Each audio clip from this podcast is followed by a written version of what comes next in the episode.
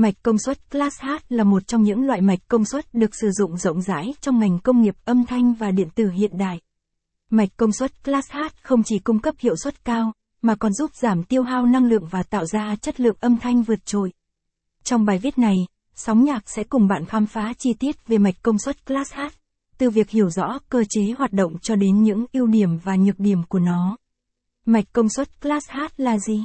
Mạch công suất Class H là loại mạch được sử dụng trong thiết kế bộ khuếch đại công suất âm thanh để cung cấp công suất đầu ra cao và tiết kiệm năng lượng.